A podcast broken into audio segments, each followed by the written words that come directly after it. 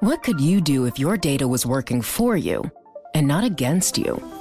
With Bloomberg delivering enterprise data directly to your systems, you get easy access to the details you want, optimized for higher level analysis, and financial data experts committed to helping you maximize your every move.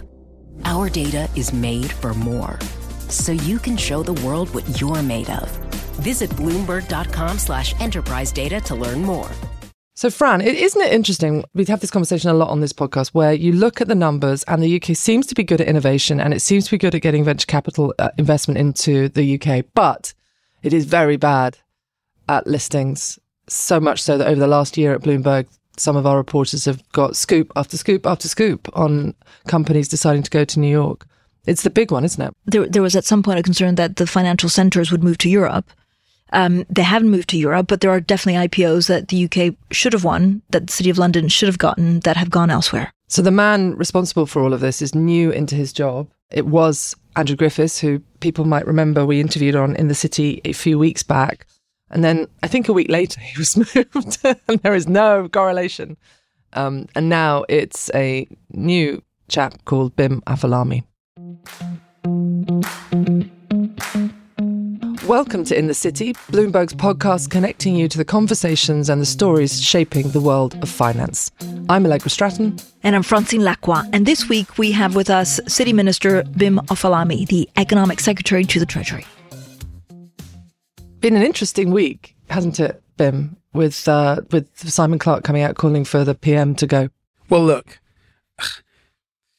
there are these moments where parties or indeed any organization can decide whether it's going to do something dumb or whether it's going to do what it should do, which is row in behind and work together to improve the position. As a party, in a strange way, this week's actually been quite positive because you had Simon Clarke, who has said something and called for the PM to go, which literally even people who are really against, who really don't like the Prime Minister, if you're honest, they have come out and said, this is a terrible idea, Simon. This is a really, really bad idea. And that just shows how unpopular that decision is. And I do not think the party uh, has any truck with it. And therefore, the positive aspect is that now the party is in a place mentally, which is we're working forward to a general election. Dis- disagreements, by all means, have them. We discuss things. The prime minister is very accessible. Other cabinet ministers and other departments are very accessible but we've got to row in behind and unite because if we do not unite, we will not have a good election result. But but I, I feel like actually the, the party is pulling itself apart. I right? don't think this is true, right? I mean, you, who needs you, an opposition if you work in, in, the Tory party right now? If, Like as an outsider, you think you, it, there's so many different views. I mean, even the, the, the fact that there was a leadership, you know, call out so close to a possible general election seems, you know, pretty self-inflicting. I don't doubt that it, it doesn't look very good. The point I'm trying to make is that actually even on the sort of immigration stuff that came up, um, you know, last couple of weeks, the number of people that actually are really going against the government is very, very small in number. And so my plea to the media, though this is probably, yeah, I don't know how useful this will be. Is don't say it's the media. It's not, no, this no, is no. not our fault. No, no, hold on. I said my plea is to not necessarily give a disproportionate amount of airtime to very small numbers of people far outside the mainstream of the party and the government. Can I just, just sort of moving on from party politics into policy, which I think I think is linked in that um, people talk about the next election and they have the sort of top tier issues of of um, obviously cost of living, immigration, NHS, and your portfolio obviously isn't in that, but it is it is in its own way going to be material to the next election because it's about this growth agenda and about this sense that you guys know how to grow the pie, which Fran and I talk about all the time on this podcast. How do you see the role of your portfolio playing into the next election? That's a really, really important question because I think there are there are really two aspects. The first is that we have got to raise our long term trend growth rate in this country. We're not unique in having this problem. I think the whole of Europe has this problem. But one way in which we need to be able to do that is to allow and encourage our financial services sector to innovate and grow more, but do that in a way that benefits the wider economy. And that's where it has a political relevance in a day to day way. Because if we need to get, for example, we've got, you know, nuclear plant we're building. Private capital is so important to deliver energy infrastructure, which is hugely politically important. Or if we're trying to renovate left behind communities in parts, for example, coastal communities or parts of the north of England, private money investing in those places is absolutely critical for that agenda. That's why this brief on financial services is, you know, to some degree, and I'm biased, but, you know, it's the best job outside the cabinet because it really allows you to not just deal with incredibly clever, able people in world's leading global financial center, but you actually are integrally connected with what we're trying to do, which is grow the economy. And with this chancellor and prime minister, you've got people who really think in the long term way, which in the last year of parliament is not always a given. And these guys, having spoken with them and worked with them over the last couple of months in this job, are always thinking over the long term, is this going to make a difference? But, but they're probably not in charge in 12 months. Not necessarily. I'm old enough to remember when I first came into the House in 2017, all these headlines of Jeremy Corbyn was going to get, you know, was going to lose 100 seats. The Conservative Party was going to get a majority of 150 or 200. I can literally remember. And that was right up until the election campaign started. Four weeks later, he'd gained 30 odd seats and we had lost our majority. Now, I'm not predicting anything. I'm just making the point that elections, not just in this country, across Europe, across the West, are volatile things. A lot has happened in the last four or five years. And the only way you can proceed in this environment is do the right things in the long term, but also backed up with short term measures as well. So, short term, long term, when do you think there is a significant suite of measures that have been announced by the Chancellor and you're pushing forward? Uh, we were just listening to you um, talking to a group of city analysts and bankers downstairs at Bloomberg HQ when do you think some of them check out? What's the sort of? I think you made a bet with the audience downstairs, didn't you? yeah, I, I did. I, I, could see my I could see my, my officials slightly look at me and say, "What on earth is the minister going to say?" you put any numbers on it, but yeah, um, you did say that you thought that the just having a look at my notes. Um, what particular that the FCA's new regulations on single listings would narrow the gap, but you very cleverly didn't say by when. When do you think? Well, no, no, I was no, no. So the overall framing of all of that was by midway through this year. So the by Mansion next House, Mansion House, yeah. right. So the Mansion House speech, and we, I, I it's going to be roughly halfway through the year, and by that point, you know, we're driving towards that as a time when we need to have delivered a lot of things that we've promised to do, and that we are doing right now. And yeah, I can tell you, when I was first appointed to this job, the Chancellor, my first conversation with him, he was being very nice and friendly, and then he just sort of said, you know, number one job is to deliver all the things we've said, because if we can't do that, you just can't buy the confidence of the industry more broadly. And so I am every single week with my team, with the officials. Okay, where are we? I've got a long list in this folder that you can see here. Got a long list of all the things we're doing. When is the FCA doing that? How can we move this forward faster? How can we get these things moving faster? And we've got two critical moments, both the budget and Mansion House, to, to look at how we can uh, improve things. Oh, Minister, what's your biggest frustration? So is it the IPOs that London I don't think we have should long have won? to talk about that. But should have your top two frustrations. Top two frustrations in this space. I think that I think one can underestimate um, in certain parts of the sector. I'll take pension funds and pension fund trustees as one. The extent to which the private sector can be just as risk averse, just as wedded to the status quo as anything you find in the public sector. I think that some conservatives do sort of have that prejudice, which is, oh, private sector is all innovation and growth and dynamism. Public that, sector yeah. is the opposite. That is not necessarily true. Um, I'd actually say the biggest distinction is big and small, right? Often. Um, so I say that that is a frustration is often saying, look, we are trying to improve the private market for the private sector and, and, and you don't necessarily find always the willingness. I say that that's one frustration.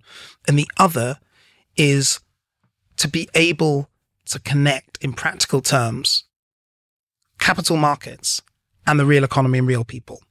And I see one of my key jobs is doing that. I started that today, but over the next few weeks and months, I'm going to be increasingly talking about how private markets and all the things reforms. I'll take Solvency II reforms that we've done, which are a technical term for basically capital requirements that were under an EU regulation that insurers had to keep And what we're doing is we've changed those, that EU regulation to make it much more appropriate for British insurers, which frees up more capital for them to invest and invest in the British economy. And we think over 10 years, that could be up to 100 billion pounds, not just us, the industry themselves have signed up to that. Working out how that 100 billion gets spent, where, how do we actually get that money spent on what, how quickly? That whole thing is politically relevant because people will notice if your town centre now gets a huge amount of investment from a big insurance company. But also, it's important for the sector to show that when we do these reforms, they actually get somewhere. They they lead to something. And what is the answer to when? Is it is it pre an election or is that unrealistic? When you start to see that money actually sloshing out the gates? I think. I mean, I am speaking to them very frequently. You know, this year we need to start seeing this money deployed. Um, this, you know, this this needs to happen this calendar year.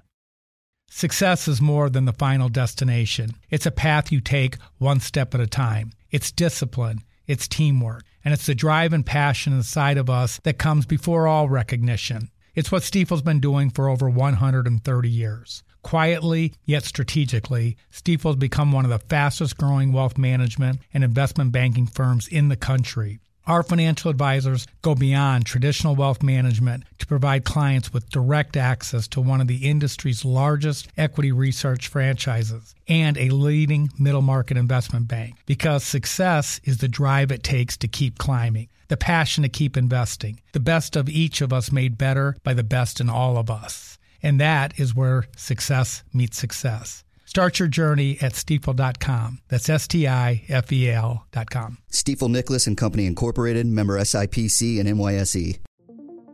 What could you do if your data was working for you and not against you?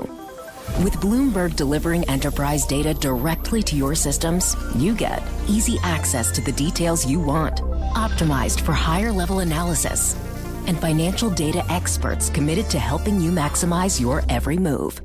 Our data is made for more, so you can show the world what you're made of. Visit Bloomberg.com slash enterprise data to learn more. You had a great stat about retail investment. Uh, British people held 22% of equities 15 years ago. Now it's 11%, and you want to reverse that. Just talk to us. This is like the high street brands that used to be normal to Yeah. invest in them. So the difficulty is that I just think that there was a wave of privatizations in the 1980s. Um, and, you know, whether it be British Gas or BT and all of these sort of companies. And there was a whole generation of people who understood what share ownership was. And we just lost that. Uh, some, for some cultural reasons, for some regulatory reasons, I think that we went through a period of time after the financial crisis where it just became harder to engage in these markets unless you were a professional. Uh, and for both cultural and regulatory reasons, we made it difficult. We now need to rediscover that um, because that desire is still there amongst British people. How do I know that? Because you look at the crypto holdings that people have. You know, six million people in this country hold crypto assets. Six million. And most of them are not holding shares. So you've got to have the question, why is it that they feel that they can and are excited and will talk to you about investing in crypto? I'm sure you guys have had this experience. They will talk to you about it and they will be very knowledgeable about it. They'll be interested in it. And I'm not saying they shouldn't do that. I'm just saying we need to make sure that they feel as excited, as engaged in the public markets. But but crypto is because the returns on crypto were like you know you could, you could double your money you can make it you could also lose you know Yeah. 120 What percent is it, of the it word? Yeah, probably. it can go up and down. Right? But but you know it's just because the crypto I guess represent the possibility of getting rich very quickly, which hopefully British company shares would not do that because they're more stable. that's a very fair point, and it's you know, worth being honest enough to say some people may invest in crypto and almost it's almost like betting.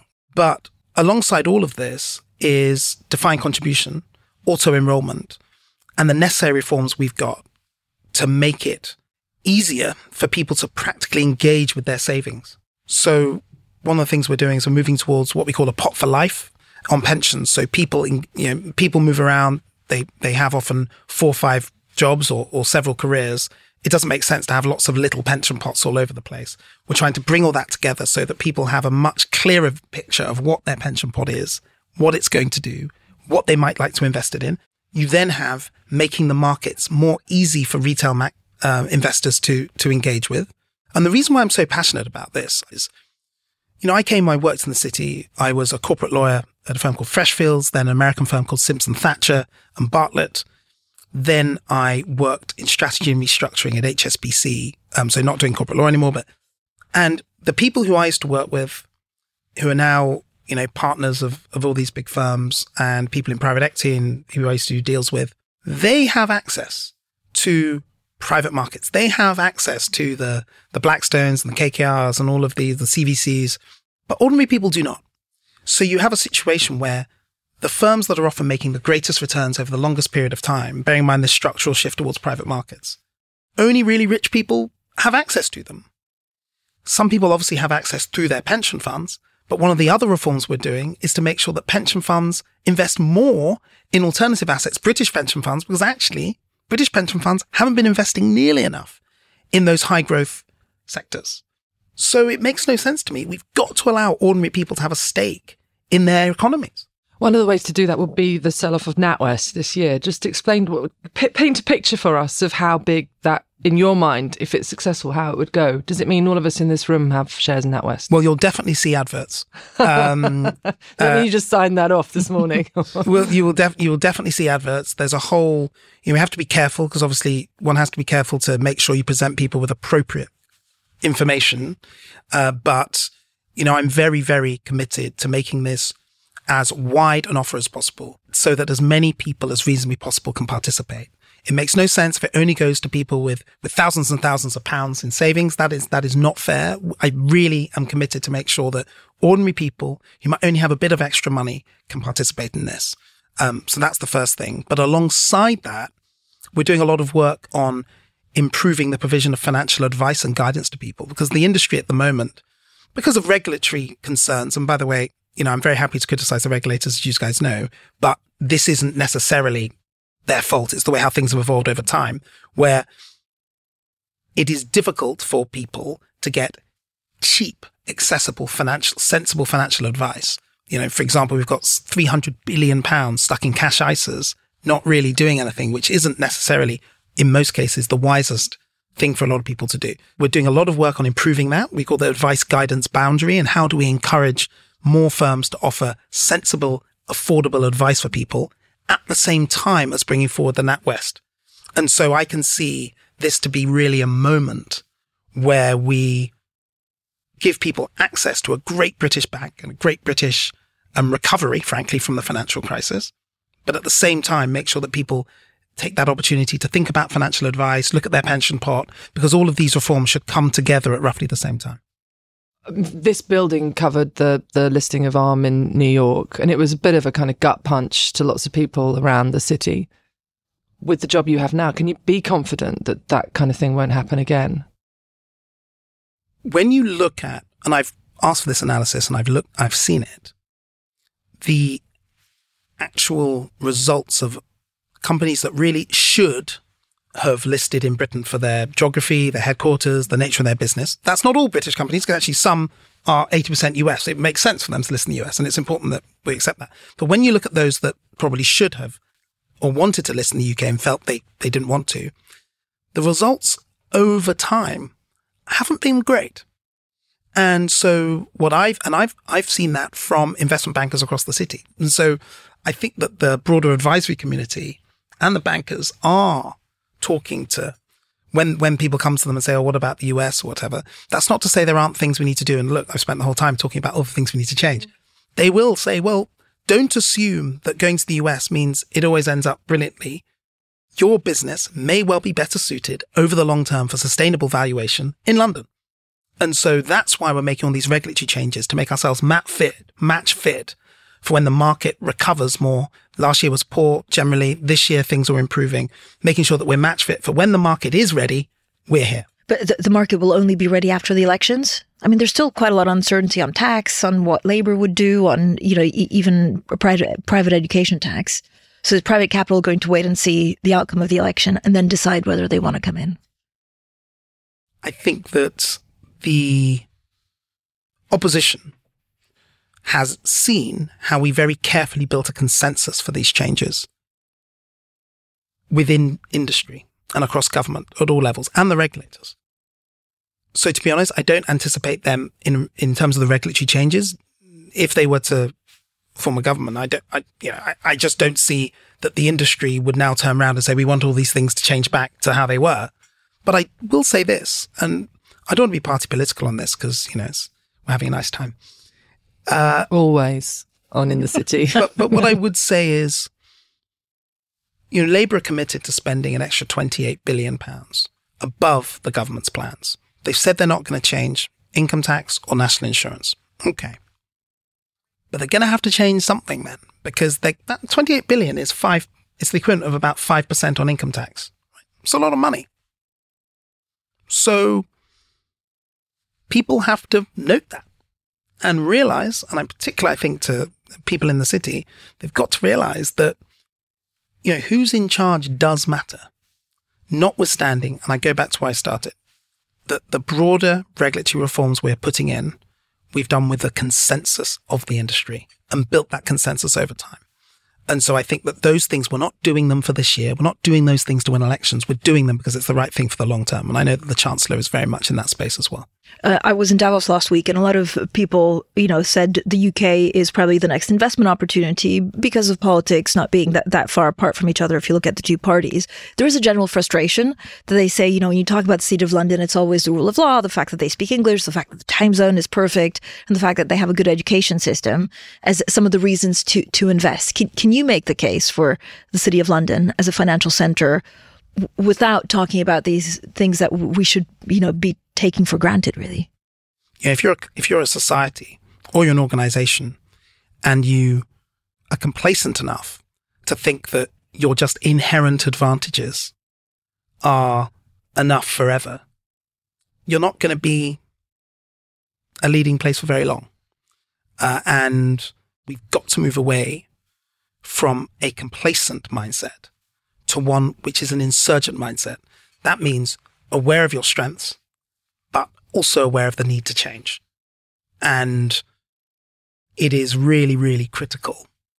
These few years, this year is, is a sort of hinge point, but I think these few years are really when we can show that London has adapted to the changes and is going to be able to lead the next, the next chapter. Thank you so much for your time. Thank you. Real pleasure to be here.